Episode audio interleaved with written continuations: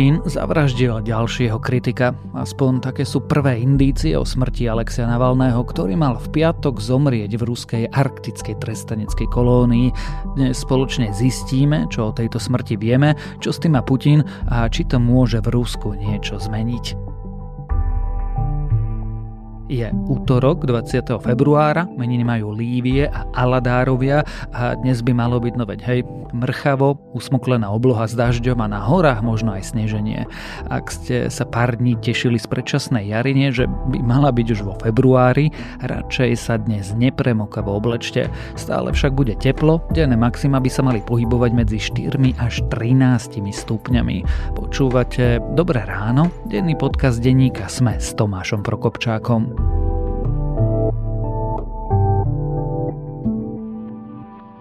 Ako dlho vám trvalo stiahnuť tento podcast? V obývačke len 5 sekúnd, v spálni až 25 a v garáži by ho nestiahlo vôbec? Potom potrebujete mocnú optiku od O2. Mocná optika sa hlási so zariadeniami, ktoré vám rozšíria signál do každého kúta vašej domácnosti. K optickému internetu teraz O2 prináša aj vylepšenú O2 TV s 50% zľavou na 2 roky. Viac na www.o2.sk lomka optika. Pretože nám záleží. O2.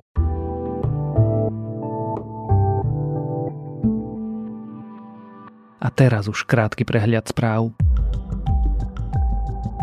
Ústavný súd sa ohradil voči vyjadreniam premiéra Roberta Fica. Fico totiž naznačuje, že súd a prezidentka sú v kontakte, aby ovplyvnila rozhodnutie po jej podaní novely trestného zákona na posúdenie s ústavou. Takéto stanovisko ústavného súdu je výnimočné, málo kedy sa totiž zapája do verejnej diskusie. Tento raz dokonca hovorí o bezprecedentných vyjadreniach predstaviteľov moci. Koaličný kandidát na šéfa SIS Pavol Gašpar mlčí o tom, ako prišiel k luxusnej vile v Nitre. Nie je pritom jasné, ako si na ňu mohol zarobiť. Zároveň v posledných rokoch investoval do viacerých nehnuteľností. Akých? To sa už dozviete v texte Matúša Burčíka, ktorý nájdete na Sme.sk. Európe výrazne klesá inflácia. Jadrová inflácia sa momentálne pohybuje nad 3%. Dôvodom je aj prísna menová politika Európskej centrálnej banky. Riziko vyššej inflácie tu však stále je. Dôvodom sú podľa analytikov Národnej banky prirýchly rast platov a aj geopolitické konflikty či problémy s dopravou. Ukrajinské síly budú pravdepodobne schopné vytvoriť nové obranné línie nedaleko Avdijivky, tvrdia to analytici z Amerického inštitútu pre štúdium vojny. Rusi momentálne útočia v troch smeroch. V Avdijivke a jej okolí, pozdĺž hranice medzi Charkovskou a Luhanskou oblasťou najmä v smere na Kupianska a Liman a tiež pri Robotine v Zaporovskej oblasti. Český premiér Petr Fiala včera povedal, že pondelkový protest nespokojných poľnohospodárov v Prahe nemá mnoho spoločného s bojom za lepšie podmienky v agrosektore. Demonstráciu podľa neho organizujú ľudia, ktorí sa netaja svojou podporou Kremľa a sledujú iné ciele než záujmy poľnohospodárov, odkázal na sociálnej sieti X. Napísal tiež, že od akcie sa dištancovali všetky hlavné organizácie zastupujúce farmárov v Česku.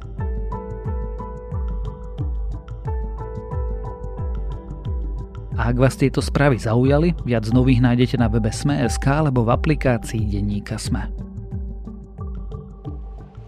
Ruský opozičný politik Alexej Navalny je po smrti. Informovala o tom tamojšia väzenská služba. Podľa nej prišlo 47-ročnému odsúdenému kritikovi ruského režimu po prechádzke zle a skolaboval. Ruské médiá špekulujú o krvnej zrazenine. Tie západné sa zhodujú v tom, že Navalného smrť je prekvapivá, no nie šokujúca. Úrady zatiaľ jeho telo rodine nevydali a príčinu smrti neurčili.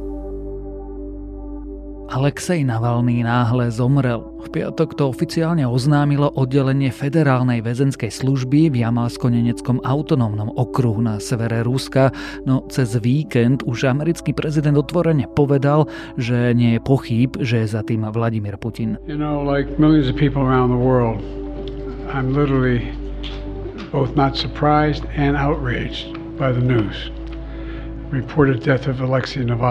Navalného žena dokonca včera odkázala, že čo skoro povie aj prečo ho Putin nechal zabiť. Čo teda o smrti ruského opozičného politika vieme, či bol alebo nebol nádejou pre lepšie Rusko a ako plánuje Západ reagovať, to sa už budem pýtať zahraničného reportéra denníka SME Lukáša Hondarčanina. Lukáš, uzavrime to hneď prvou otázkou. Zavraždil Vladimír Putin Alexia Navalného? Minimálne vieme povedať, že režim Vladimíra Putina je priamo zodpovedný za jeho smrť. Neviem, či akože povedať priamo, že ho zavraždil, nevieme úplne presne ani, čo bola príčina smrti, aj keď teda samozrejme ruské úrady sa tvária, že to bola nejaká nehoda, alebo teda stalo sa mu niečo po prechádzke a nevieme, či ho otrávili, alebo naozaj to bol iba dôsledok toho väznenia, ale to, že Alexej Navalny posledné 3 roky strávil v otrasných podmienkach, vo väzeniach, v podstate za polárnym kruhom, priamo ako keby mohlo spôsobiť to, že je mŕtvy. Takže áno, môžeme povedať, že režim Vladimíra Putina je zodpovedný za jeho smrť. Putin is responsible for Navalny's death. Putin is responsible. What has happened to Navalny is yet more proof of Putin's brutality. Prečo ho Putin zabil? Pretože sa dá povedať, že Navalny bol stále človek, ktorého sa Putin čiastočne bál. Už aj v minulosti západné médiá písali, že to je jediný človek, z ktorého má Putin strach a napriek tomu, že bol vo vezení, tak mal stále dosť veľký vplyv.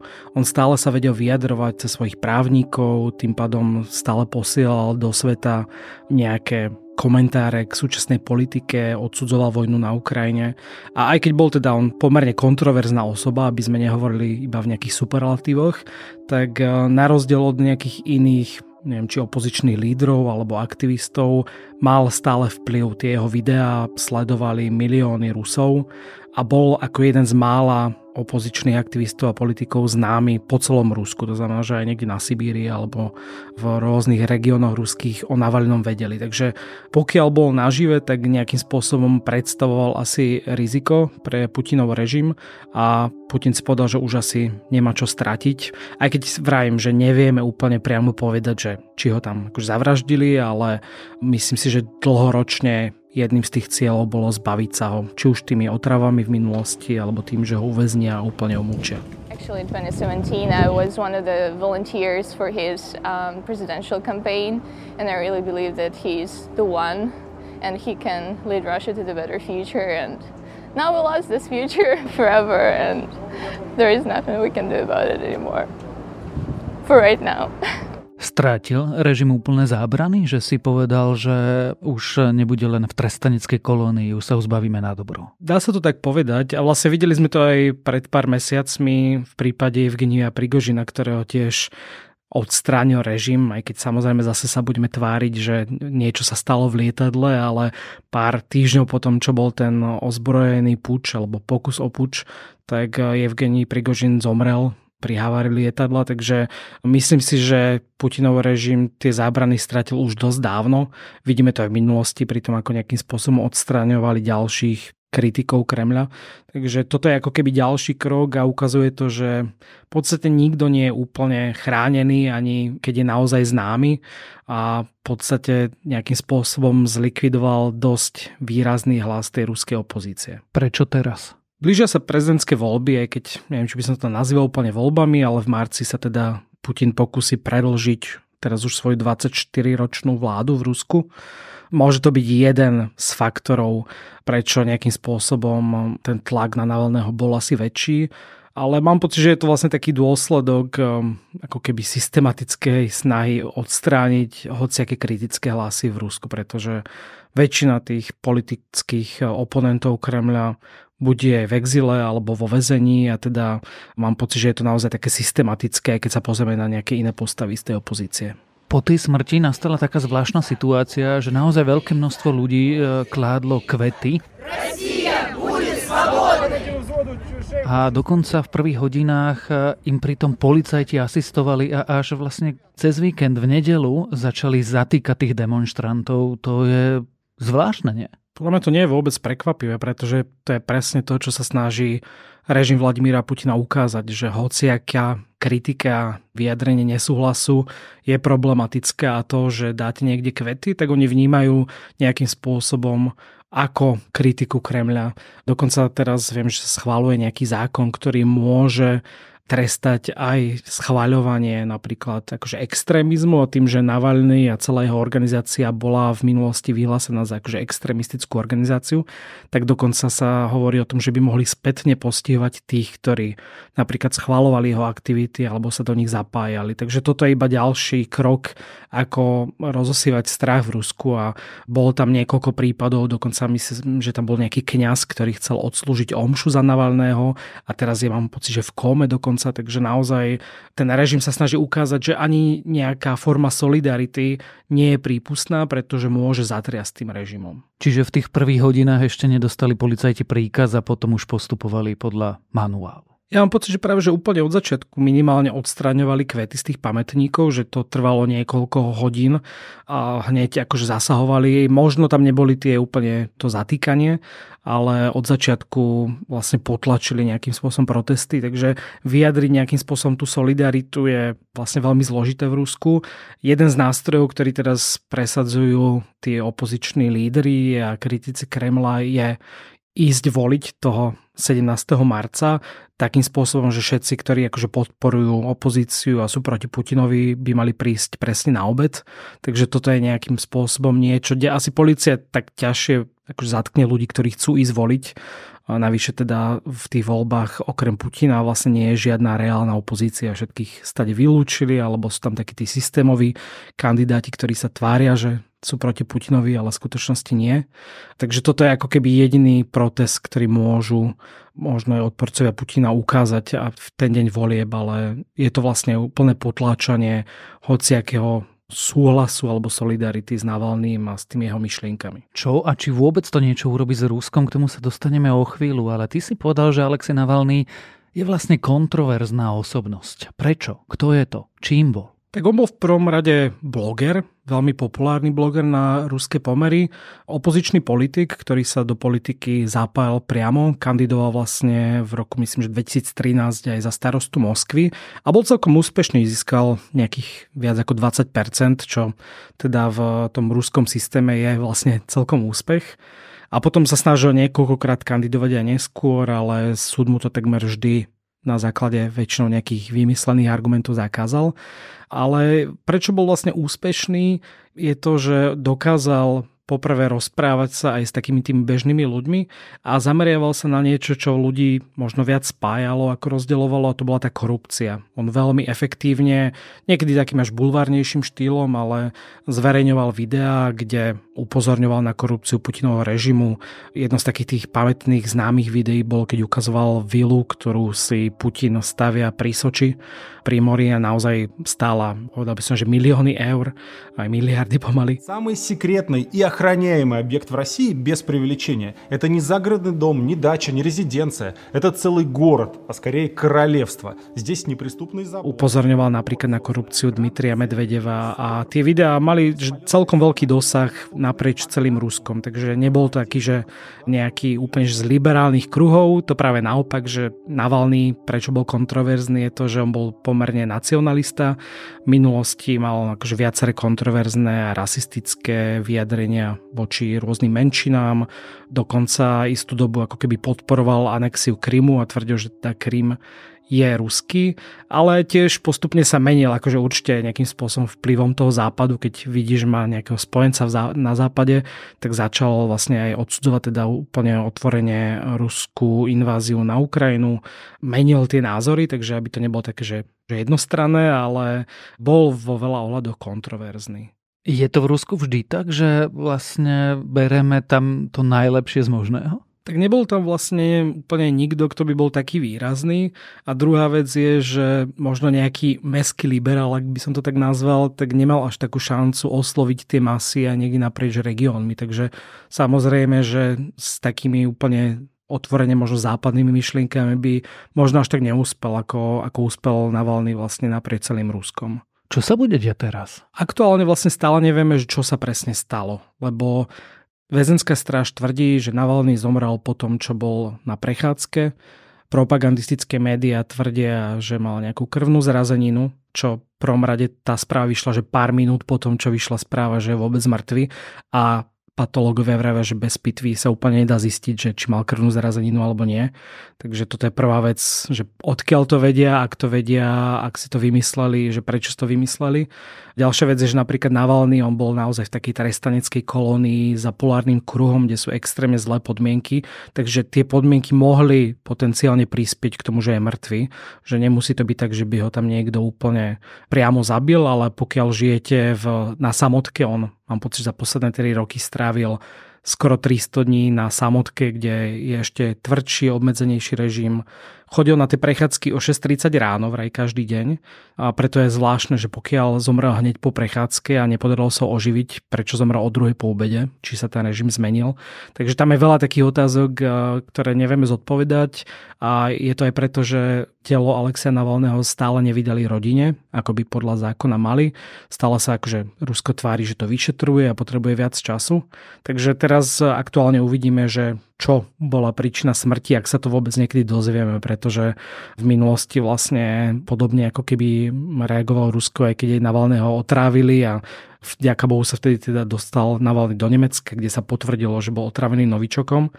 Teraz to bude asi zložitejšie aj kvôli tomu, že ten režim predsa len je tvrdší, ako bol pred tými troma rokmi. Keď sa tú istú otázku opýtam z iného uhla pohľadu, čo to spraví s ruskou opozíciou a vôbec existuje v Rusku opozícia proti Vladimírovi Putinovi? Existuje, ale je veľmi slabá a Navalny bol ten najvýraznejší článok. Ja som vlastne pred pár mesiacmi robil rozhovor s Michalom Chodorkovským, ktorý je asi po Navalnom takáže najvýraznejšia osobnosť, ktorá sa vzoprela Vladimirovi Putinovi, ale Chodorkovský žije v Londýne a on predstavuje takú tú časť opozície z exilu, ktorá akože chce robiť nejakú zmenu. Druhá vec je, že oni mali pomerne komplikovaný vzťah a, a to je jeden z najväčších problémov ruskej opozície, že oni sa naozaj dosť hádali.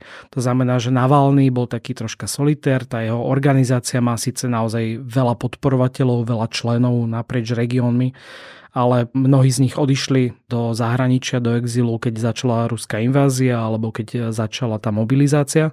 Takže o to slabšie je to teraz. Aj keď som bol vlastne na Balkáne nedávno, tak som sa stretol s viacerými ľuďmi, ktorí pracovali priamo pre Navalného nadáciu a tí hovorili, že oveľa ťažšie to koordinovať ako keby zo zahraničia. A tu by som ešte podotkol, že on to nie je iba také, že to bol Navalny, ktorý niečo riešil a organizoval protesty, ale naozaj to boli, že stovky ľudí, ktorí robili protesty napríklad, neviem, o výstavbe nejakého veľkolepého kostola, myslím, že to bolo v Krasnodare, alebo tak, naozaj dokázali do ulic dostať ľudí aj kvôli tým lokálnym problémom a lokálnej korupcii.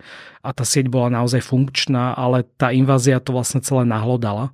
A tí ľudia sú vlastne väčšinou v exíle alebo vo vezení, alebo sa boja, že im hrozí väzenie. Takže minimálne tá Navalného strana je teraz výrazne oslabená. Potom je tam samozrejme ten Chodorkovský a ľudia, ktorí nejakým spôsobom chcú s ním spolupracovať, ale väčšina z nich tiež je vlastne v zahraničí. Niektorí takí tí výraznejší politici sú vo vezení. Nedávno vlastne bolo odsudený až na 25 rokov iba za to, že vlastne odsudil vojnu Vladimír Karamurza, ktorý je tiež jeden z tých takých výraznejších politikov. Ilia Jašin tiež, ktorý spolupracoval s Navalným, tak e, jeho sa tiež niekoľkokrát snažili otráviť a takisto myslím, že na 8 rokov je vo väzbe. Takže tí ľudia, ktorí priamo boli alebo sú v Rúsku, tak sú väčšinou vo vezení. A potom sú tam zase to radikálne krídlo, s ktorým úplne nikto nechce spolupracovať, lebo buď sú to takí tí akože extrémni nacionalisti, ktorí síce akože nechcú Putina, ale chcú... Aby... Pretože to Putin robí podľa nich zle a príliš slabo. Presne, vlastne to bolo niečo podobné, ako bol Prigožin. Je tam ten Girkin, ktorý vlastne tiež sa hovorí, že ak niekoho odstráňať, tak to bude on, ale toto presne nie je to krídlo, ktoré by chcelo nejaké demokratické zmeny, ale skôr tú tvrdšiu ruku. A potom sú zase takí, ktorí by síce chceli akože demokratické Rusko, ale vravia si, že po tom, čo teda ruský režim zabil Navalného, tak treba tiež pristúpiť k radikálnejším krokom a nie je len akože protestovať, ale zobrať nejaké zbranie do ruky a to tiež nie je asi úplne ideálna predstava toho, že ako by sa mal ten režim meniť. Takže je to veľmi rozrobené a pokiaľ viem, tak z takých nejakých výraznejších politikov je tam bývalý starosta Ekaterinburgu, Evgení Rozman, ktorý tiež môže skončiť vo vezení, lebo odsúdil inváziu. Takže naozaj chýba tam ako keby niekoľko takých výrazných tvári. Na druhej strane môže sa stať, že táto smrť Navalného troška viac zjednotí ten front. Dnes som videl video Navalného manželky Julie, ktorá vyzýva teda ľudí, aby sa zjednotili a že ona teda sama bude tiež bojovať, takže možno aj ona sa viac pustí do toho politického boja. Keď všetko toto, čo hovoríš, zhrnieme, je vôbec v Rusku možná nejaká zmena? Pretože hovorí, že opozícia buď sedí vo vezení, alebo v zahraničí a keďže v zahraničí nemá príliš veľký vplyv. No bude to veľmi zložité, pretože viac ako vlastne, myslím, že 800 tisíc ľudí odišlo z Ruska za posledné dva roky, takmer milión ľudí. A mnohí z nich sú práve takí tí viac prozápadní, slobodne zmyšľajúci ľudia, Takže aj tí, ktorí chcú zmenu, tak mnohí z nich sú v zahraničí a možno tak akože môžu sa zo zahraničia zapojiť do tej zmeny, ale je to oveľa ťažšie, ako keby ju robili priamo v Rusku. Takže mám pocit, že je to čoraz zložitejšie a bez Navalného to môže byť ešte zložitejšie, pretože on bol taký ten zjednocujúci hlas. Aj keď nie všetci ho úplne akceptovali samozrejme, ale predsa len tá jeho Nazval by som to odvaha, lebo akože niekedy je to tak na možno hrane či to bolo akože hlúpe alebo nie, lebo on, on sa naozaj vrátil do Ruska v tom roku 2021 do istého väzenia. Aj. Potom, čo ho otrávili, vrátil sa a vedel, že v momente, ako vystúpi v Moskve, tak ho zatknú a to sa stalo. Takže akože mnohí to považujú ako keby za hlúposť, ale na druhej strane to bol naozaj že odvážny čin a on dokázal 3 roky z toho väzenia stále vplývať na tú ruskú politiku, aspoň čiastočne. Nehovorím, že úplne masovo, ale čiastočne áno. Takže Rusi týmto strátili ako keby ten najvýraznejší hlas a mám pocit, že tá zmena môže byť ešte ťažšia, aj keď to vidíme napríklad tým, že potlačujú už iba nejaké spomienkové stretnutia po Navalného smrti. Ja viem, že je to trochu predčasná otázka, trošku veštenie, ale aké nás vlastne čaká Rusko? Rusko po smrti Alexia Navalného, Rusko bez opozície, Rusko, ktoré trestá občianské postoje. Tak ono vždy aj v minulosti sa tie režimy nevždy vydržali aj v čase najväčšej represí. Takže evidentne Vladimír Putin už teraz siaha úplne po tých akože najradikálnejších zbraniach a to je ďalšia tá obava, že možno aj tí, ktorí by chceli teraz vystúpiť, už uvidia, že ani to, že ste nejakým spôsobom vplyvní a slávni a máte podporu západu, vám nezaručí bezpečnosť ani na slobode, ani na západe, ani vo vezení.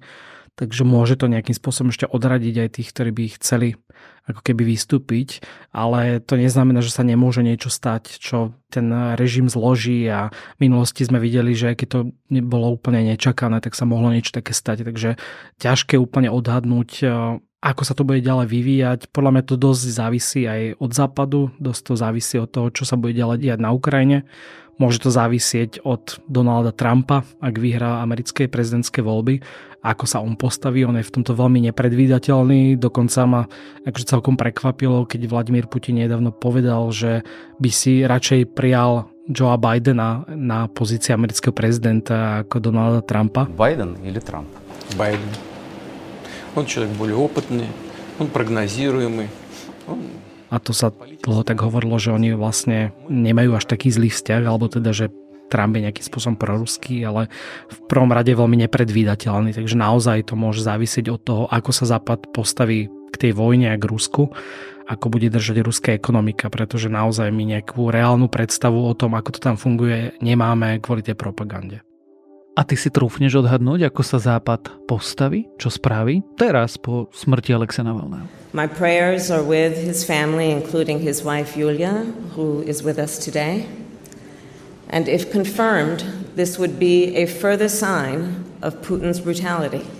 No prešlo 5 dní, odkedy sme dostali tú správu, že Navalny je mŕtvy a nevidel som bohužiaľ nejaké praktické kroky. Akože samozrejme západní lídry vyjadrili akože zdesenie, niektorí boli akože veľmi kritickí a priamo otvorene hovoria, že Putin je za to zodpovedný, ale že by sme videli nejakú ďalšiu výzvu na ďalšie sankcie alebo nejaké výraznejšie kroky, nemám taký pocit, takže obávam sa, že to nebude mať až taký výrazný dopad, ako by človek možno očakával, keby sa to stalo možno pred pár rokmi o smrti Alexia Navalného, o tom, čo hovorí o dnešnom Rusku i čo znamená pre rúskú opozíciu doma i v zahraničí, sme sa rozprávali so zahraničným reportérom denníka SME, Lukášom Onderčaninom.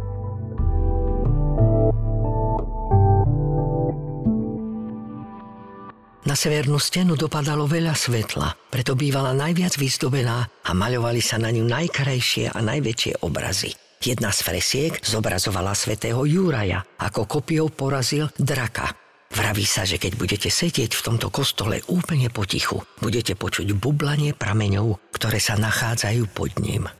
Aj takýto príbeh rozpovedali steny kostola svätého Jána Krstiteľa v Liptovskom Jáne, ktorý získal minulý rok ocenenie Fénix Kultúrna pamiatka roka. Hlasovaním verejnosti získala ďalšie ocenenie Fénix cena nadácie SPP.